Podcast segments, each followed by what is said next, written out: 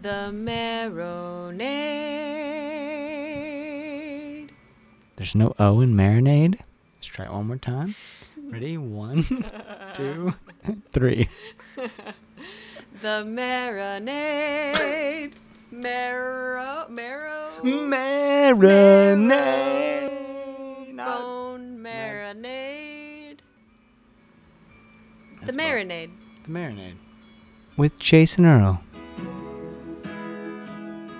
I used to drive all the way to your side on the dark road. How can I ever explain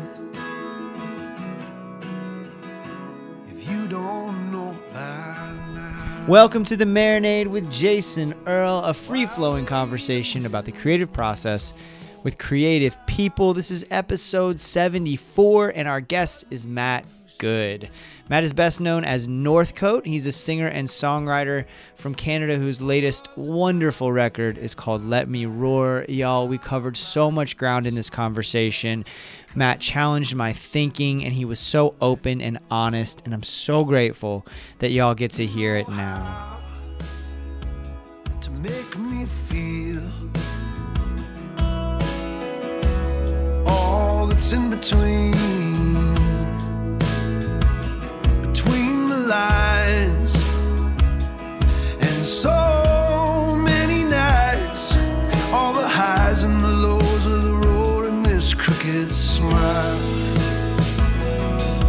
so I wait a million years or more. Drive away and never come home. You cut me loose and then you let. Hey, y'all, before we get to our conversation with Matt, I just want to give a huge, huge shout out to our brand new Patreon patron, the newest member of our Patreon community, Graydon. Thank you so much, Graydon, for your support. Uh, y'all, go check out Graydon's music. Scalise is the name of his band. Um, they're great. They're from Minnesota. They've got a really good thing going on. Their most recent record is called From Nothing to Nothing. It was released last year. You can find it on Spotify. Um, and I've been able to connect with Graydon on uh, on Twitter, and I'm just so grateful for you being a part of the community, Graydon, the Patreon community that we have. Everybody else, I'll say more about Patreon later, but I wanted to spend just a second to say thank you so much, Graydon. I really appreciate you, and I really appreciate your music. All right, everybody, it's time for our conversation with Matt Goud, better known as Northcote.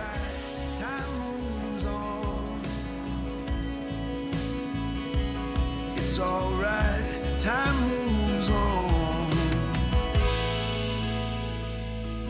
So I wait a million years or more. Drive away and never come home. Cut me loose and then you let me roar. There was a time when you had my back. Now I'm like the dust on the dash. You cut me loose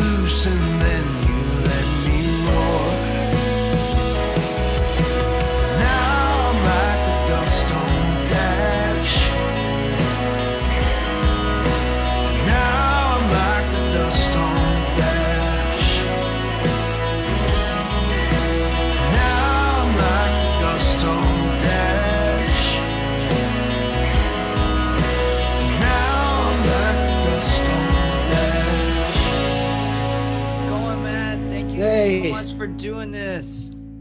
Hey, good to see ya. It's so You're good. To, s- welcome. it's so good to see you. I'm really excited, man. I um, I've been devouring Let Me Roar, and I'm I'm I'm loving it, and I'm so excited to talk to you, man. It's really an honor. Thank you so much. Oh, right on. Appreciate the call. Um, so the record "Let Me Roar" is wonderful, like I said, and I, I read an interview that said that you struggled with writer's block leading up to the record. Can you talk a little bit about that? Yeah, well, 2017, I kind of came off the road from Hope is Made of Steel. And uh, it was time to write the next record. And around that time, my wife and I were living in this up island on Vancouver Island in a town called Nanaimo. And I was working on a painting crew. And during that time, that was the 2016 election Mm. and the end of touring, the end of touring for me for a while. And I was struggling to find um, find myself kind of outside of music too. I was painting houses and not very good at it. kind of, you know, and I was spending so much time writing and I was desperately writing. I was trying to write songs like a, you know, like a football team trying to run through the banner, you know, like I was, I was really, I really had, I was quite defensive and like trying to almost write songs like a wrestler. And that was a long process for me. Um, and you know because i was thinking I, I, I, should write a political record. I should write this type of record. I should write do this. I should do that. And i was struggling to let anything natural um, to feel anything natural. Uh-huh. uh, so that was a long process for me. Um, you know for, for today i'm thankful that i'm kind of on the other side of that. It's something that i still struggle with but i'm but but it was such an intense time for me. I was I was like really uptight, kind of like Jason. Right now, I'm kind of putting my dukes up like a fighter. Yeah. On this call, and that's how yeah. I felt. Do I need to cover my face? Uh, yeah, no, no. I was a defensive. Yeah. I, I, was just I was just so defensive during that time.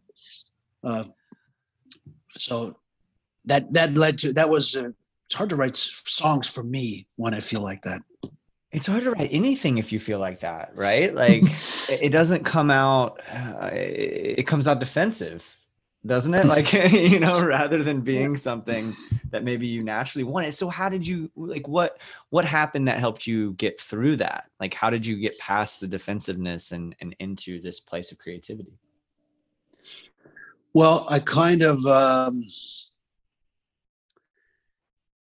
well during during that time I drank a lot of alcohol. Mm-hmm. I was I withdrew from others. I spent a lot of time alone with my struggle, and I just I reached kind of an end to that.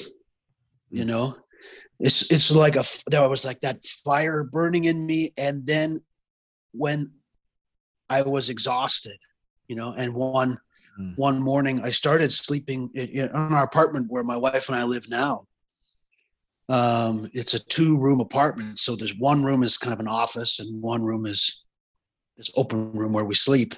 And I was just sleeping in the office on the floor and I was really kind of not there.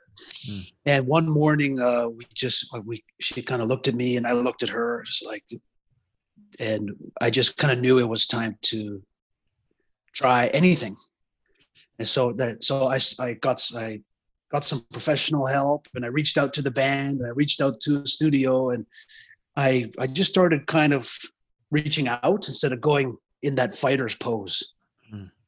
And for me, uh, that was I'm proud I had the courage to do that mm-hmm. because for me, you know, be a, um, I'm supposed to be a tough guy and have my mm. shit together and know the way.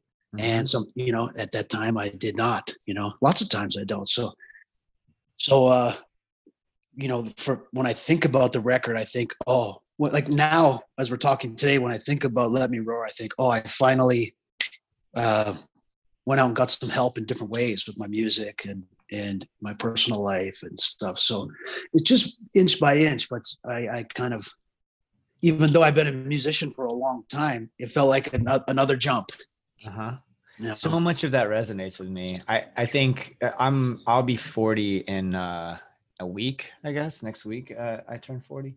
And there's something about that milestone that has kind of like um, that has really amplified the the idea that I'm supposed to have my shit together right like in my own no one is projecting that onto me like no one is is really expecting anything different from me than what i've already been living right but I have been catching myself lately having to to dismiss a lot of those ideas of like uh, kind of what you were saying uh, having your shit together and having it all kind of figured out so to speak uh, whereas i just don't you know like and i don't know that 20 years from now i will you know like mm-hmm. i know what works for me and and i know what's important to me and if i'm doing those things awesome. then it's great right yeah just letting go of sort of whatever those expectations are and only having the expectation that I'm going to do the things that I know help me to be healthy and happy.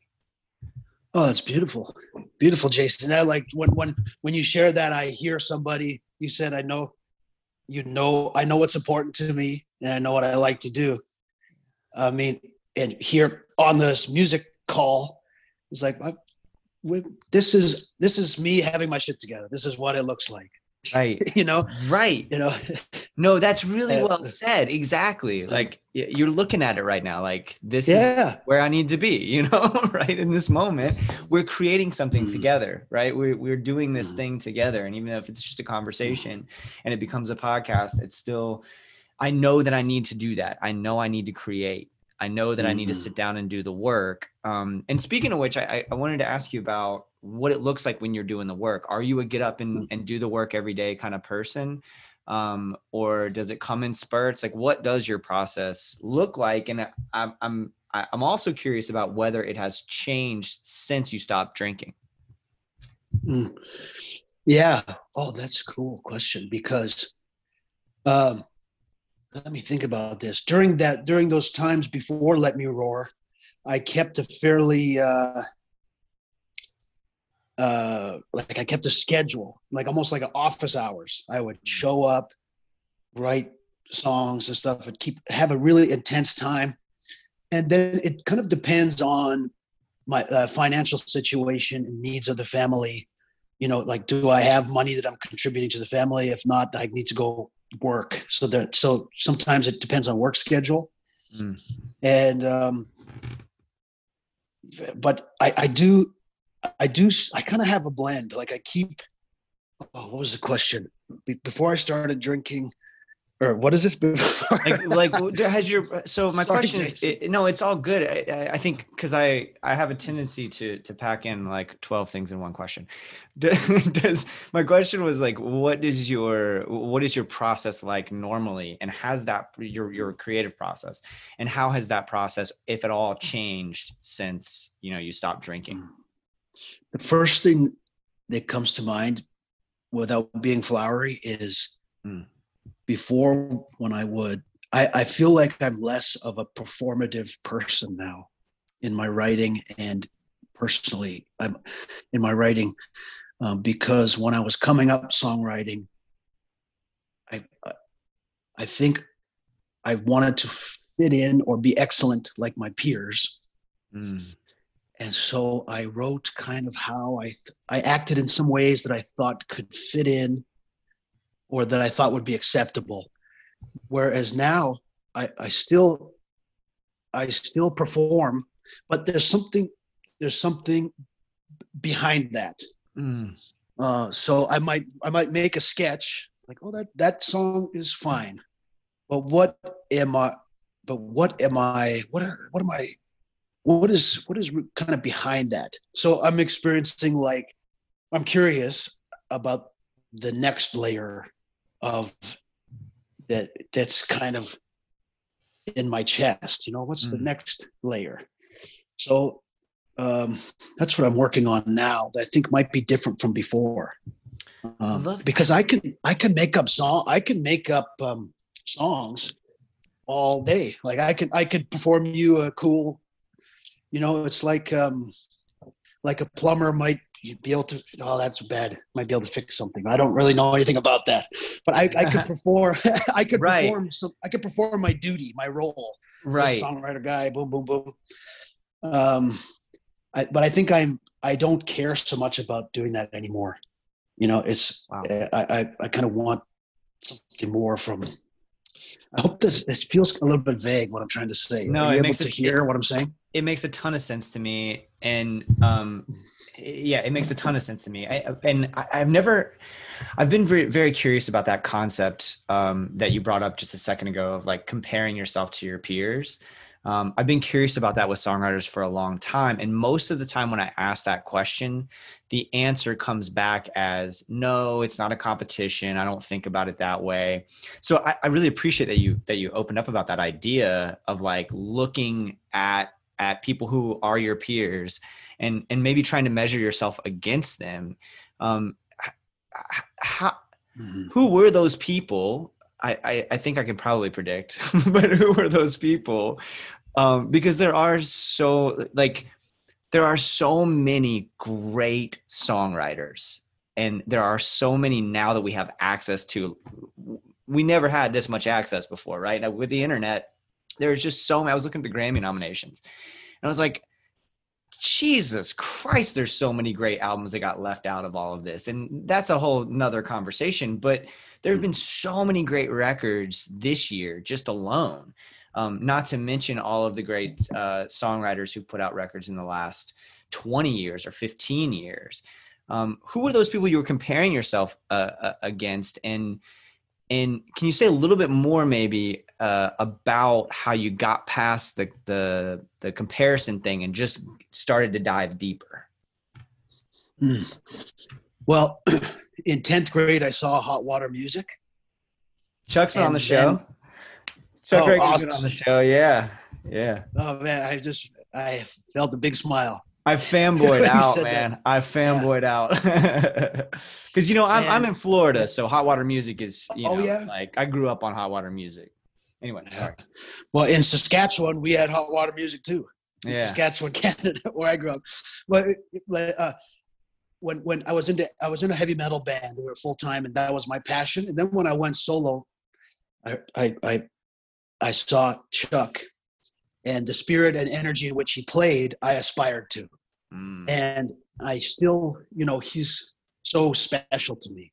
He's like very special person to me, and I just thought if I could just sing and play like Chuck or in that world, or if I could just get around that light somehow, in you know.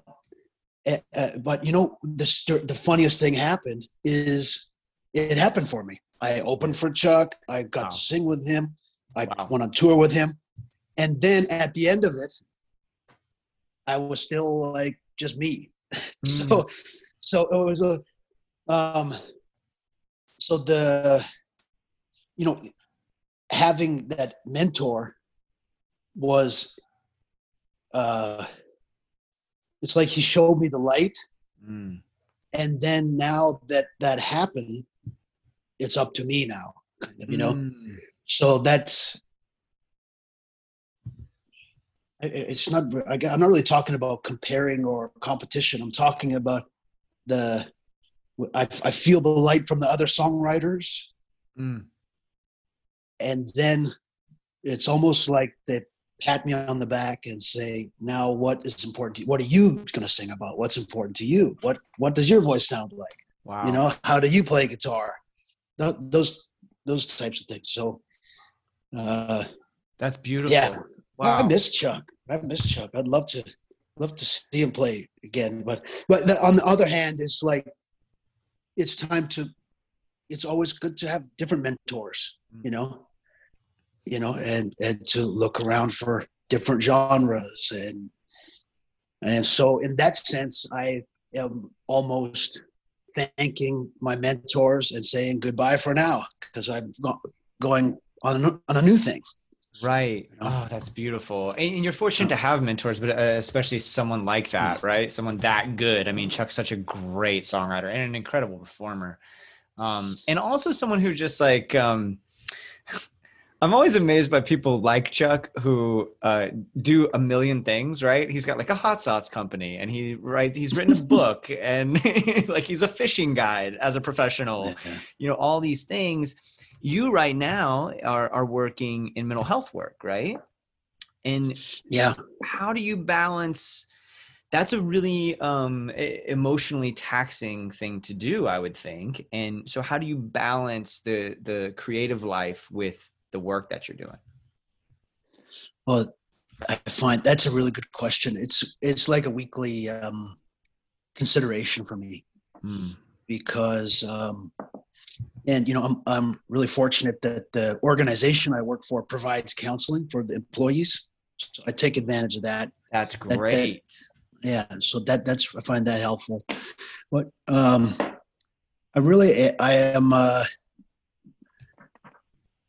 in my in my music life. Um, what what uh, I'm scared of my temptation to become a loner. you know, Mm, mhm. because I, I like I love solitude, and um, so, uh, having that other thing in my life, you know, I, I earn a paycheck, which I need, Mhm. and it kind of aligns with it aligns with some values that are important to me and is challenging to me. Mm. So I'm really thankful for uh, the mix I have going Mm. but the balance i don't really know what to say about that because it's just it, like we're talking I'm, I'm like pretending to juggle yeah. because i don't really have an answer for balancing it's just it really is a juggling the best thing with is just to uh uh, for me outside of work is to be to be honest with people uh, in my life about what I'm going through.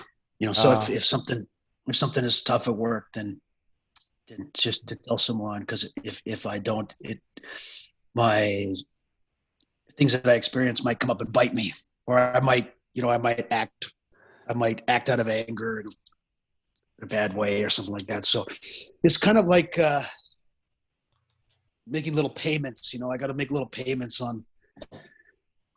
That's a horrible analogy. No, it, no, it's not because there. I mean, the bank account analogy works because I think you know Or ma- a garden. making right. Just you have to you have to do Planting. the work. You have to Yeah. do the work, right? And if you're not Yeah, doing the work, you. if if you if you have any struggles with mental health, and we talk about this a lot on the show, but if you you know if you have those struggles, I'm very open on the show about about my anxiety and um and and of late a little bit more uh, depression has has crept in a little bit and it's something and I'm, I'm super fortunate to have a great therapist. So i'm able to keep those wolves at bay so to speak um, pretty well i would say. But it does rear its head. I actually just discovered um, i have this this notebook i'm using for for my day job that um, i it was just like i don't it's so strange to me that i found it I just happened to, to use it for what I'm doing every day. And I got to, there's like these journal entries. And, th- you know, now I do morning pages every morning um, Hmm. uh, where I, I just do a brain dump. But um, I don't see it right now. But on one of these pages is uh, me journaling about the first time I had a diagnosed panic attack.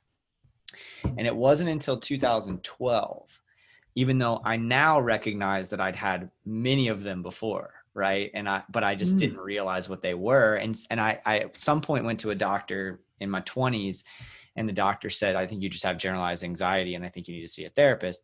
But my pig head just went, "Oh, I'm not, I'm not going, I'm not doing that, right?" Like I still had in my head this idea that, "Oh, I, I can, I can get through this. You know, I can, I can, I'm tough enough, right?"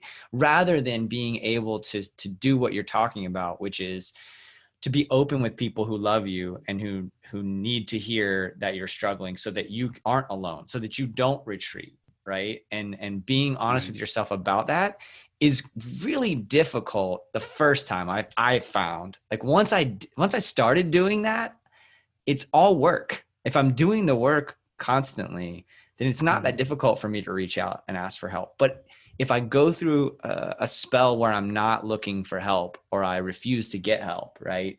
That's when it becomes much more difficult for me to reach out. Yeah, totally. I th- as you're as you're sharing, I was just thinking in my mind, uh, new ways to be tough. You know, Um, I had an experience recently where there was uh, someone that I work with that uh, that we walk by one another, and I would sense I felt uncomfortable.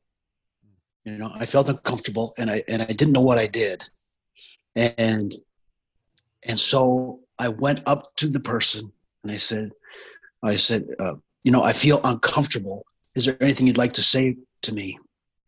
And for me, I felt very tough that doing that. And it Yeah. sounds so basic. It sounds so basic, but you know, the the the the my cultural training or whatever would be like, you know, you fuck this guy, fuck this thing, like mm-hmm. um, uh, you know, you talk talk shit behind someone's back, you know, but really, but but I would really like to be more tough in that way, Right. you know. Like I feel I feel kind of uncomfortable. Like, is there anything you want to say? And when I said that, I was like, I felt like a lot of buzzing in my body. I was like, oh shit, what am I doing? But but uh, uh, you know, even sharing this with you, but I mean, that felt tough to me. Does that make Yeah. sense? it makes a ton of sense i, I think Yeah. that you know reach having those conversations it's so much it, it's so it is so much easier to let that go and let whatever that feeling is fester and let it become something bigger it is easier to do that although of course long term it's going to be more difficult on you because it's going to impact your relationship with that person the working relationship. It's going to impact you physically and mentally.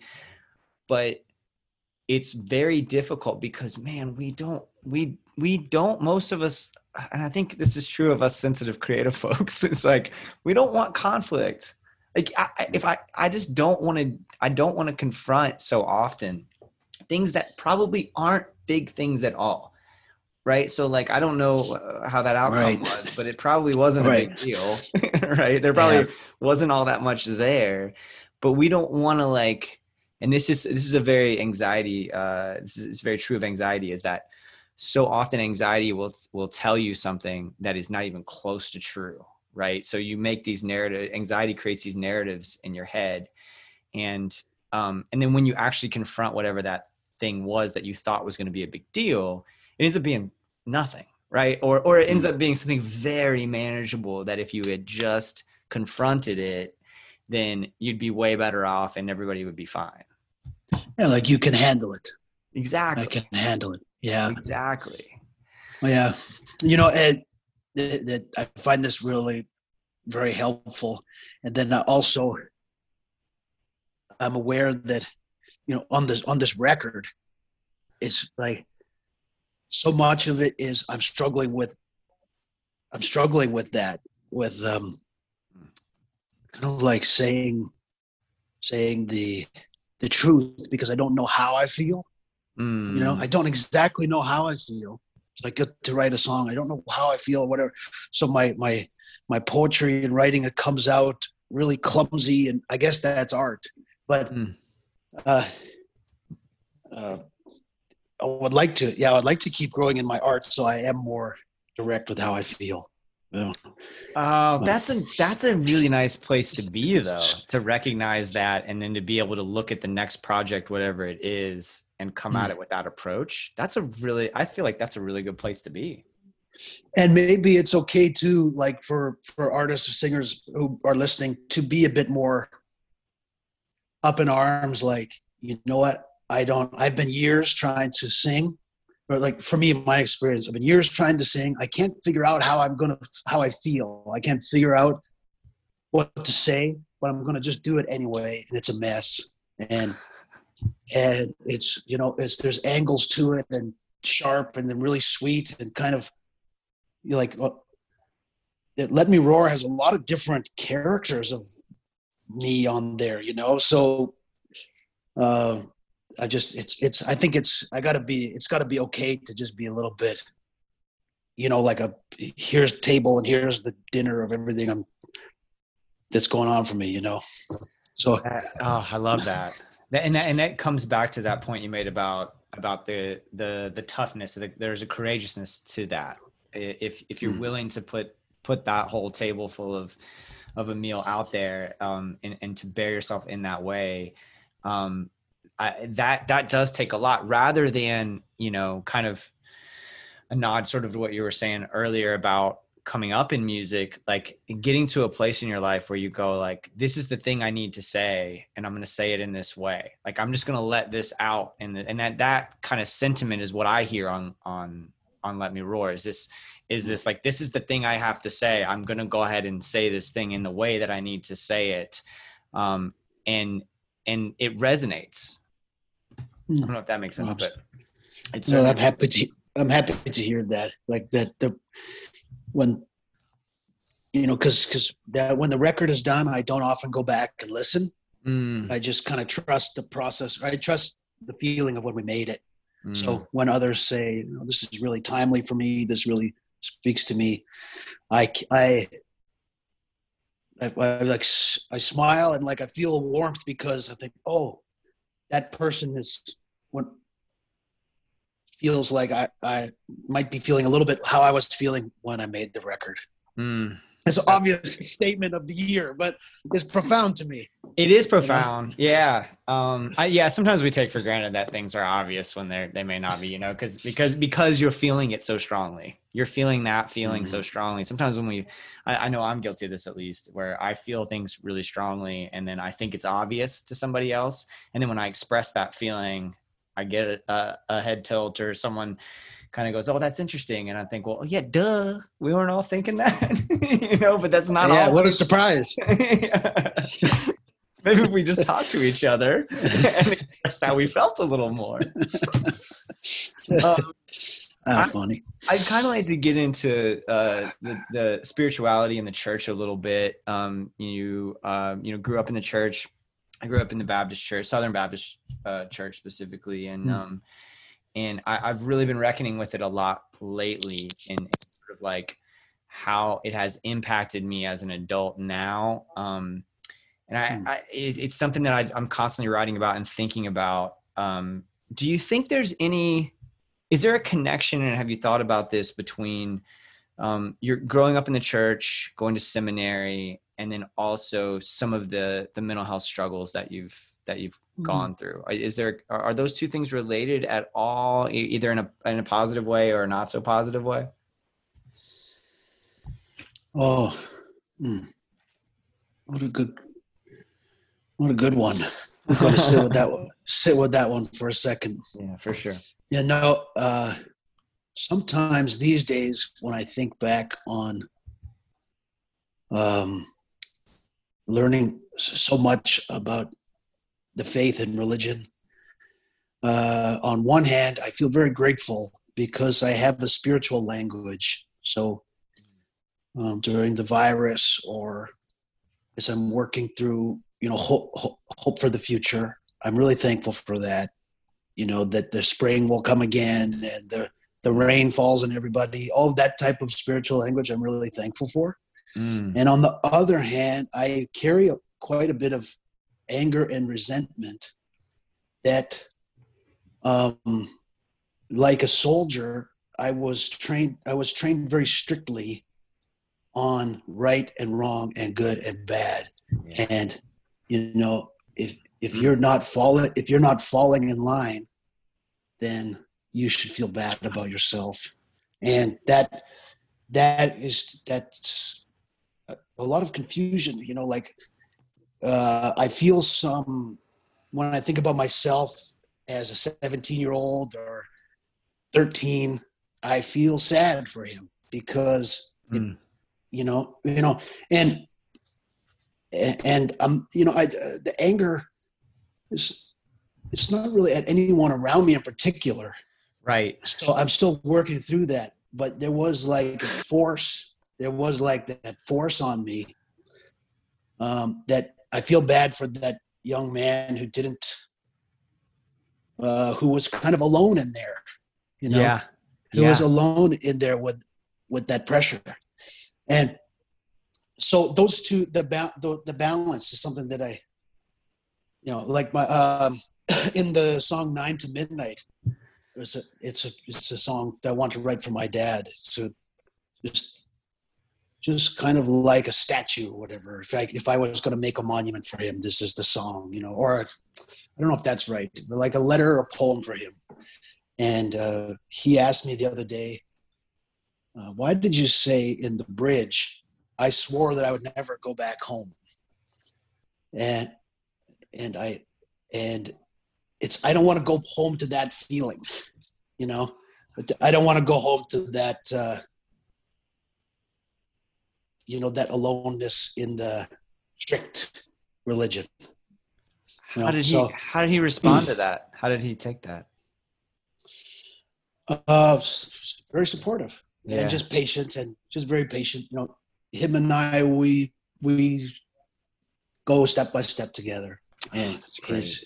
yeah. So you know, I'm super lucky, and I had everything I wanted as a kid: hockey skates, anything. Yeah. You know, like even now, I mean, like I, you couldn't find a luckier person.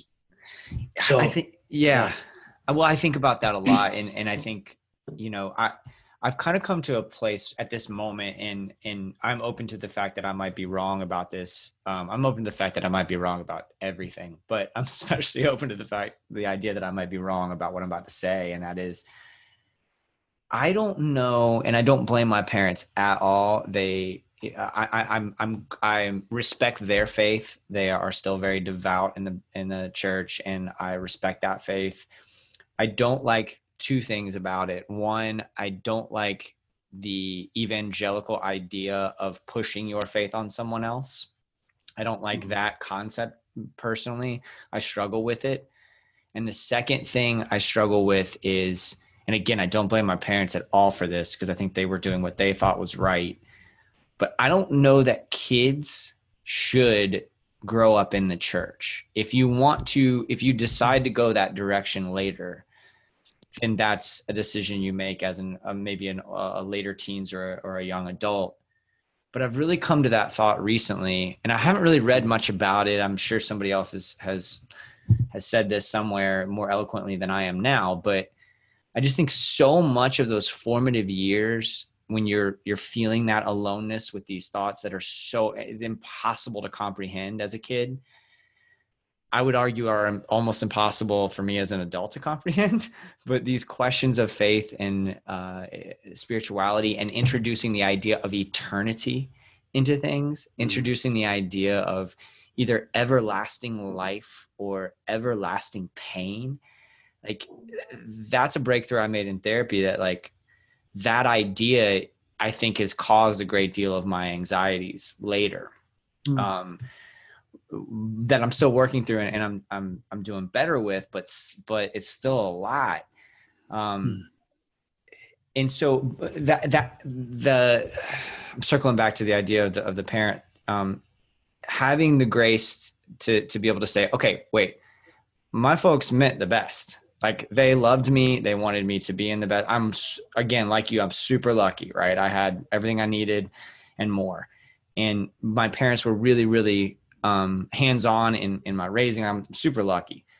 Um, but a lot of those those questions about um, spirituality now, the way I look at them, I think, I wonder how much how much easier I would have been able to deal with them at 17 or 18 rather than starting to, mm. you know, being told at 12 or 8 or 7. I mean, really really young. And now that i think about it some of the decisions that they were asking you to make about your your your everlasting future.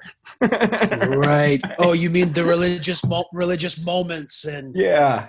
Yeah. formative acts and standing they're, they're, before people they're heady things oh, you know that yeah, a seven year old is expected to do and it's like ah, i see. Oh and it's like you didn't have the choice you you wish you had different choices. Right. You wish you didn't have to feel pressure to do and make those big religious acts and because you wish you had just had more choice is that right? Yeah definitely. And I, I also wonder how much i now as an adult how much i how much my brain overstates some of those things. Like how because as a seven year old your your perception of the world is so different. As a even as a 12 year old your perception of the world is so different than when you become an adult. So were those things did i have choices that i wasn't really aware of at the time? You know I, I don't think i did. I think it was we're going to church on sunday and we're going every sunday and here's the things that you do otherwise you're going to burn eternally in hell. Um, but but i but maybe not. Maybe there was more free will there than i realized at the time which is an uh, you know another difficult thing to kind of deal with and i guess that's my point uh, is that i kind of wish we that it hadn't been introduced to me at all until I was a little bit late, you know, a little bit more advanced in my life. Yeah, because because you feel you you feel the world, you know, like you see you you felt it very yeah. real. It was a lot. It was a lot to feel. Yeah, you know what you mean?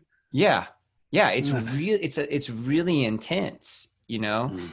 Um, but that uh, you know, and and that yeah. kind of music thankfully is such a great outlet for that creativity is oh yeah outlet for for dealing with that right well what, when you were talking i was thinking there's that one uh, thing in the bible when i was a kid i thought like a kid i did i did mm. my kid things and now that i'm older i think like a mature uh, now i'm older i think of older things right. and I was, I was thinking about that bible verse this week because they come to mind all the time for me Yeah. And I, I felt such a relief in that. It's like when I was a kid, I had all the right and wrong and the, the behavioral things. But now I'm older. The world is huge. Yeah. You know, there's there's there's beauty. There's uh, all kinds of cultures. There's you know there's um, uh, there's uh, racial, social, political movement opening us up. There's um, all there's all kinds of different people, different uh, uh, gender identities, ways to be. There's all of the, you know like the uh, I actually can because of my maturity understand a lot, Yeah. which is which is kind of nice, which is very nice. Well, that's you know? really so. It's it's kind of exciting. And then the you made me think about when you were talking about having this that's that language to use to apply and in especially during covid and some of the challenging things that we're dealing with around the world right now. I have a colleague a former colleague uh, just started a new new day job. And my old job i had this really good relationship with this with this colleague of mine. And she is a very devout christian. And she asked for my number because she was like let's stay in touch you know and uh, she started sending me Bible verses every morning. And it's the kind of thing that I think if it was coming from a different messenger, I'd be pissed off about. And I, I can't fully articulate why, but but I read every single one of them, and there's just something about it coming from her that I just have so much respect for her, and it's a, a, a fresh voice, you know, that I haven't had those kinds of conversations with so ha- having access to that language has been really helpful. It, it hasn't made me like pick up my Bible and start reading or go to church or anything, but it has been really helpful to have that language to think through some of the things I'm facing every day. It's really interesting you brought that up. yeah that's good to notice i think jason like the intention of the person you Mm. know the intention like the the heart the, you know it reminds me of uh i was sitting in a circle with some folks like a talking circle uh and the, there was one older man that just started we, were- we were talking about like a conversation like we're having now. And the man started uh reciting uh the lord is my shepherd i shall not want. Mhm, he leads me by the quiet waters and in the open fields. You know he did the the whole thing.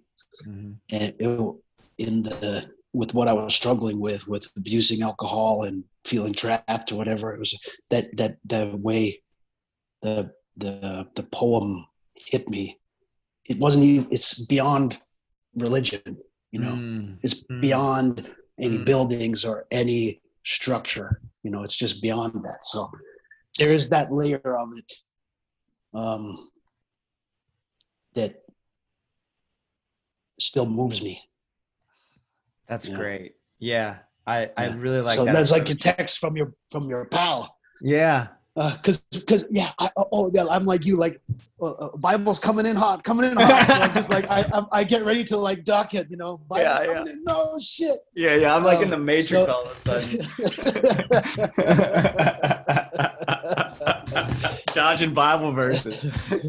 but for whatever reason, I catch these in my teeth, and uh, you know, it's like that's so true. The intention is so important, and it, and I Mm. think you can't fake it either. You know, intention intention comes through, and and that comes through in art, right? If the if the song was meant. Um, even if even if the literal meaning of the song isn't necessarily what you're you're you're grasping from it, the intention behind that that uh, that music or or that book you're reading, whatever it is, is uh, is gonna come through. What whatever that intention was, and if it was not made with intention, uh, any Yeah. real intention, uh, a lot of times that that falls flat for me. Yeah, how cool. Yeah, what the will you say that that was real that will you say more on that? Yeah, I think Yeah. so. And and, I want to be careful because I don't want to talk shit about any particular type of music or any particular musician. That's not really what I do. Um, if I don't like it, I don't talk about it most of the time. Um, but even as a writer, like if I'm writing about a record, if if I don't like a record, I don't write about it. You know, I'm not I'm not a critic in that way. Um, but I think there when when it when if something isn't made with an intention that that uh, that has some deeper meaning, um, that falls flat for me a lot of times.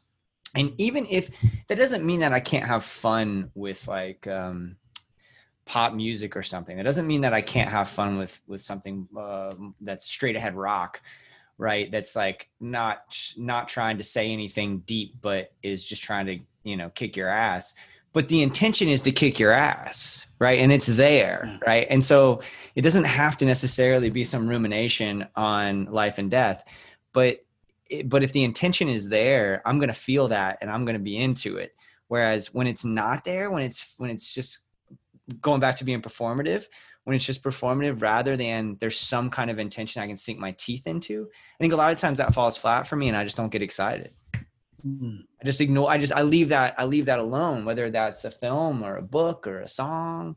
Um, and it comes. It Yeah. happens in music a lot. I think. Yeah, it's not. It's not not for you at that time. Yeah, or they it doesn't.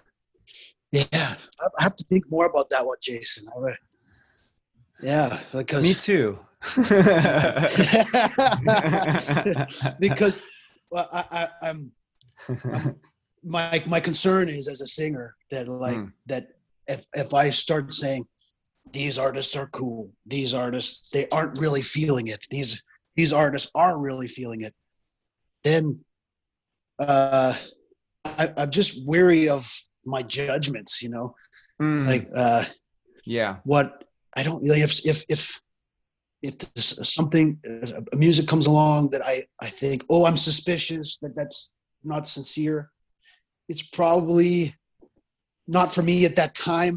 Mm, I don't know.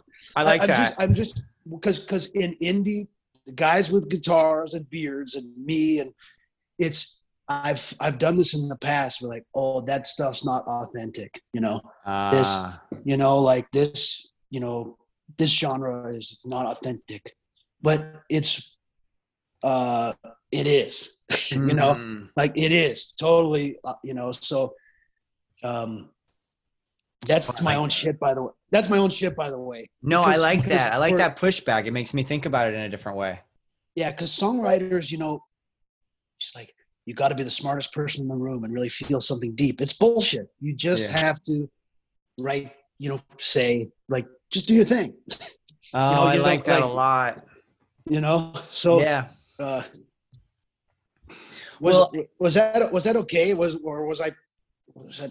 I think it's great. No, I think it's Okay. great, and and I also think it makes me think about it. uh, It gives me a good kick in the ass eh, because it makes me think about some of the things that I've been shying away from creatively lately. There's a lot of I, I've been working on this. I've been trying to write about uh, Water Liars uh, Roll On. It's the it's the record I've been obsessed with all year. Um, and I've been trying to write about it. And it used to be that if there's a record I'm obsessed with, I could ju- it just pours out of me, right? The things I need to say come out, and then uh, I, I do need to do a little editing. But for the most part, honestly, when I love a record like like the like this one, it just comes out of me. And Mhm. I've been working on this damn piece for like a month, and I just keep sort of over analyzing things and wondering if I sound smart and you know wondering if I'm giving it its due. You know what I'm saying? And Yeah. it's probably fine. And even if it's not, it'll resonate with some people. It'll land Mm. in some places and it won't land in other places. And uh, that's okay because I need to get it out. You know, like the, Yeah. the the record has moved me and I need to get that out and I need to get it on paper. And it will land with some people. But uh, beating myself up about whether it's like perfect or not is not doing anybody any good. yeah. Oh, that's so relatable. It's like because there might be something about the record that's like, oh, I need to say a bit more. Like, like it's like the, the so yeah, your choice is like, should I just let it out or put it out as it is, or should I dig deeper? Is that what you're saying? Exactly. it's kind Exactly of like when saying. the it's kind of like when you leave the party. It's like, yep, see you there, see you later, see you later. No, see you Friday. No, see you Tuesday. No, I'll be there. I'll be. Wait, you know, it's like it's just kind of Do you go That's through that? it reminds me. Do you go through that with your own records? Uh, and and and if so, like, how do you how do you get to a place where you go like going like, okay, it's finished? Like, how do how do you know when the record is finished? Um, I think the time constraints helped me on this one. Budget. Uh, oh, but you're talking about the writing, not necessarily the session, right? So yeah, I like I like both of those conversations.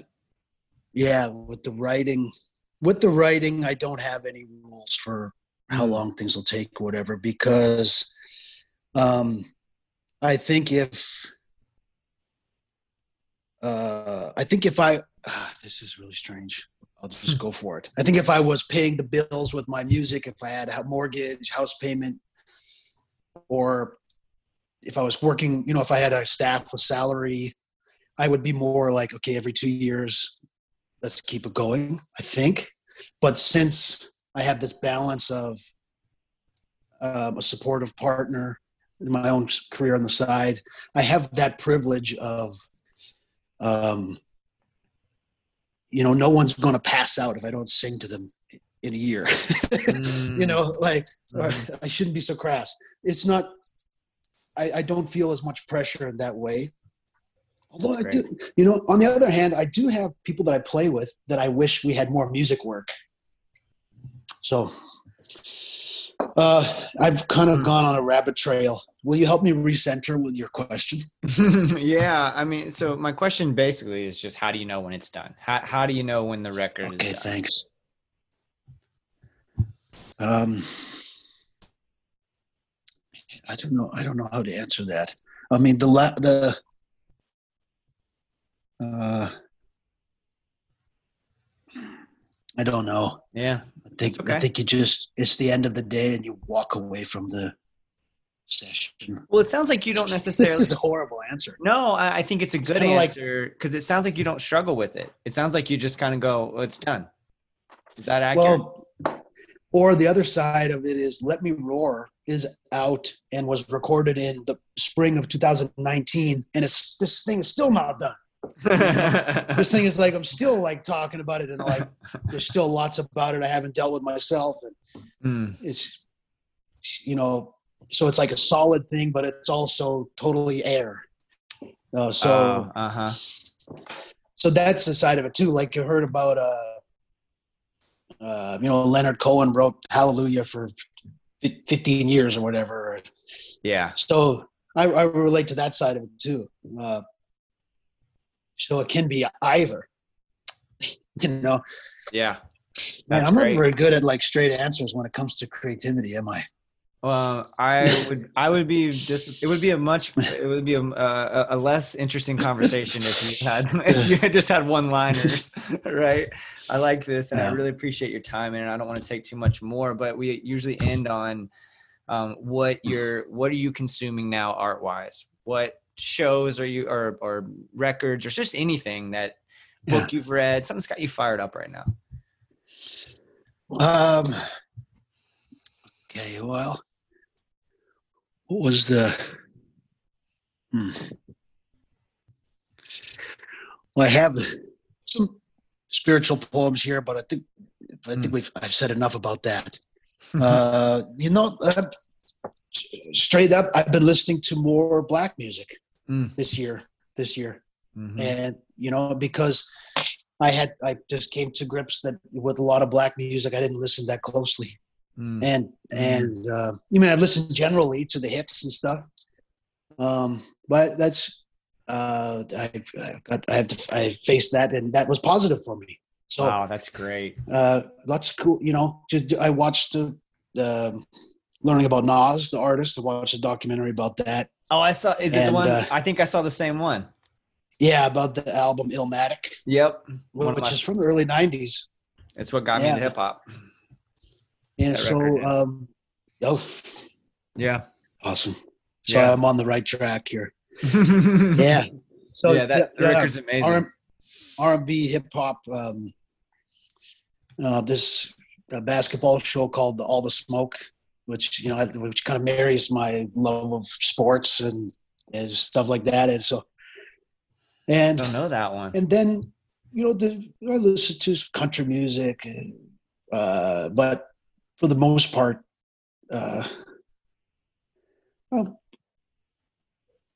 looking um, becoming more aware of more different cultures. you Yeah. know? I love that. That's that's maybe my favorite answer anyone's ever given to that question. Um, that's great.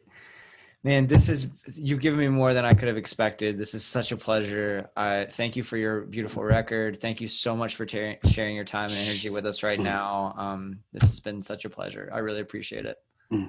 Thanks, Jason. Nice to see you. Ed, thanks for the visit. I, hopefully life returns to normal. Do you think there's a chance you'll tour at some point behind the record? Yeah, I want to. You know, uh, Awesome. yeah, I want to. I miss. I miss touring. I'd like to go out and sing. And uh, in the meantime, uh, going. I plan to just. I, I, I'm having a good time writing these days. So, what? Uh, yeah, you know, now that you ask, my dreams have started going for when that could happen again. Right. Yeah. Uh-huh. I I don't I don't know the answer to that, but Yeah. um, but me I neither. am just so star and we're all starving for it. Obviously, we don't need to beat that dead horse, Mm. but like. Um, I would, lo- I just, I'd love to see you play, and I'd love to get to meet you in person at some point when it's safe to do so. And I, again, I'm just really grateful for your time. Thank you. Okay, that's awesome. All right. Later, So Jason. Yeah. a Thanks. Years or more, drive away and never come home.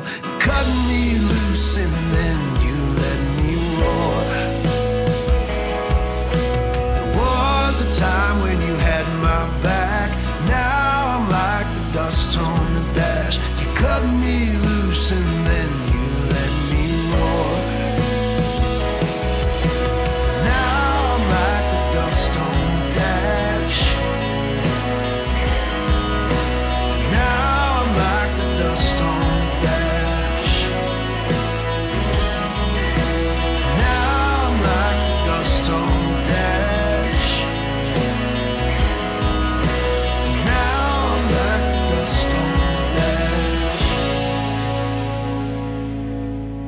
Northcote, y'all. Thank you so much, Matt.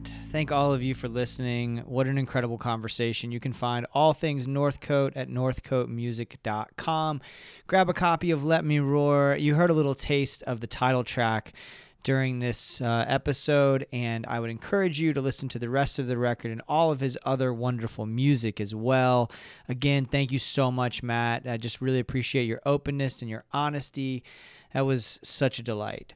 MarinadePodcast.com for all things the marinade. Follow us on Instagram and Twitter. We love connecting on those channels. Every time you retweet us or share or reply, it makes such a big difference for us. Those are all free ways that you can support the show. Give us a five star rating on your app go ahead and tell a friend about the show. That makes a big difference too. Subscribe on your podcast app. Those are all really painless ways that you can help us. And um, above all, just listen. Keep listening and keep giving us feedback, everybody. It, it really helps. Tell us who you want to see on the show. Um, I'm going to get into that in just a minute, but it makes a, a big difference, y'all. We have so many exciting guests coming up and I'm so. I'm so stoked. We have the great songwriter Christina Murray uh, and I had a wonderful discussion uh, a few weeks ago. Can't wait for y'all to hear that one. Um, Jim Keller, who wrote co-wrote 8675309, the legendary 80s hit uh, from Tommy Tutone, and whose wonderful solo record comes out in February. He's coming up. I've got another guest. So many great things, y'all. We have a, a guest that I've been wanting to have on the show forever, um, since the beginning of of the marinade, since the inception, and um, I am so excited for the opportunity to sit down with this person. Um, that'll be coming uh, up in February because we're going to sit down later this month. But but let us know who you want to see on the show. Um, I, I'm open to suggestions, and we're really making a push in 2021 to do some different things. If you really like what we're doing, consider joining our Patreon community, where for just a few bucks a month, you can receive our Patreon exclusive show, Jason's Journey, where I talk about the the stories behind the show and uh, the the moments that have shaped my creative life. We also release updates. Um, about the marinade, like the one I just mentioned, uh, all kinds of different things that you can do to connect with the show over there. Uh, we it's a really fun uh, community. We we uh, we're like a, like friends over there. It's it's really really nice to be able to dive deeper about the show and talk about music and art and all the things that that we're interested in. Um, and if you can't swing that, hey, don't worry about it, uh, of course, right? So we just appreciate you listening. I'm actually going to make an adjustment to the Patreon. So if you're at the $10 tier right now, I'm going to uh, make Jason's Journey open to the $5 tier, and I'm, I'm working on what to provide for the $10 tier. If you can still swing the $10 tier and you want to stay there, please do. But I, I want to just try to make it more accessible for everybody. Uh, and make sure that you're getting value from the Patreon. So if you've been holding off on joining our Patreon community, for five bucks you can get basically all the stuff so far. Okay. Um, and if you if you can still swing ten bucks and you want to keep uh, donating at that level, we appreciate it. But I just want to make sure that it's available to everybody that wants it. And I know that that's not always the case, especially in today's world. All right, y'all, that's enough of me selling you stuff. It's time for what I'm getting down on, the segment of the show where I talk about the art that is inspiring me at the moment. The Romanoffs, y'all. If you listen to this show, you know that when I watch a, a TV show or a film, that I tend to get lost in it. I tend to um, only watch that thing, and uh, I struggle to do much else in the moment. I can't like scroll my phone very often if I'm watching something, unless it's just a really, really silly comedy this is one of those shows that just came along at the right time. There's something that has happened, and I may talk about it on Jason's journey on our Patreon, but there's something that's happened recently in my life, a really positive series of things um, that has allowed me to be in such a good place, in, in a good emotional and mental place. And my anxiety that I talk about on the show quite a bit has been cut by, I'm just, you know, I'm just kind of eyeballing this, but I'd say 70%. I mean, I, I, rarely deal with the same anxieties that I have my for most of my life, and this has all come in the last couple of months. Just a series of things have happened that um, have allowed me to be in such a good place, and I'm really grateful to my support system. I'm really grateful to um, just just to have the opportunities that I have to to be able to to go to therapy and to do all the things that I need to do to to, to get right with myself. Um, and what that has done then has allowed me to really focus on on things. So either consuming art or creating projects it has allowed for me to be very very focused and the romanoffs just came along at the right time for me. It's a wonderful wonderful show. It's the same folks uh, who created mad men. It follows each episode follows a character who claims to be a descendant of the Russian Romanov royal family. Uh, it's just wonderful, y'all. It's funny and it's scary at times and it's weird and it's well acted. It's just a great. I mean, they got heavyweight actors like Diane Lane in it. I mean, just just amazingly done. So good. I've been reading everything I can get my hands on. Um, you know, I've been trying to consume as much as possible uh, both podcasts and um, and articles about the rise of white supremacy in the United States. Um, you know, I've had some really difficult conversations with family members who are Trump supporters lately. Um, you know, I've really been wrestling with uh, for years now, obviously, what to do about about that terrible phenomenon that that is um, Trump and his supporters, and, and what has brought it on, and how you, how you deal with that. I mean, there, there's so many factors between the evangelical church and between the uh, misinformation from the Fox from Fox News and OAN, and now just like crazy blogs all over the place, and of course all of that culminating with an attempted coup, and just trying to figure out like how how I navigate that. What is my role as an average citizen who has lots and lots of family members and people that he grew up with who are Trumpers, and I'm sure most of you can relate in some way. So I've been listening to Throughline, the podcast, NPR podcast. They have a lot of really great stories about some of the history of conspiracy theories. There's a great episode on that. There's a great episode on um, the rise of white supremacy in the United States. Um, there's a bunch of bunch of great episodes on that um, on that show. You know, I had mentioned it before a while back because I listened to an episode about the power of the presidency, which is like one of my pet issues that I just think it's crazy how much power we as a society have allowed the president to continue to gain. I don't mean this president, I mean any president to continue to gain, uh, even though the Constitution really severely limits presidential power and so that's a really great listen as well. But Throughline has been um, a wonderful place to go, and then I've just been devouring all the articles that I can about um, about like what has led to this place in American history, and sort of like what is my role, you know, as an average citizen within my family, within my community, to try to combat white supremacy and an anti-democratic uh, movement that we're seeing in this country. So that that's kind of been my focus. But I've been reading um, Gabino Iglesias's uh, Coyote songs. I, I don't want to say too much about that yet because I'm loving it, and I want to say more about it later. I've been following him on Twitter for a long time. He always gives great encouragement for writers. So I've really been loving that, but I don't want to get too deep into it yet because I want to save it um, for a later date. As far as listening goes, um, I uh, am not going to tell you what I've been listening to. And the reason why is because I've been listening to, you got to join the Patreon if you want to know. The reason why is because I've only pretty much exclusively been listening to one person's body of work, and this person's body of work is ridiculous. Like there's just so many records to go through between his solo work and his work with his various side projects and bands. Um, so if you want to know what I'm getting down on music wise, join the Patreon, and uh, you can do that for as little as two bucks a month, um, and you can get that notification for two bucks a month. Or for five bucks a month, you can get Jason's Journey, which uh, I owe my Patreon patrons for this month, actually. So I'm going to go ahead and record that right away. Y'all, Matt Goud, Northcote. Listen to his music. Thank you all so much for your support. Thank you all for listening. Until next time, go out and create something. Cheers, y'all.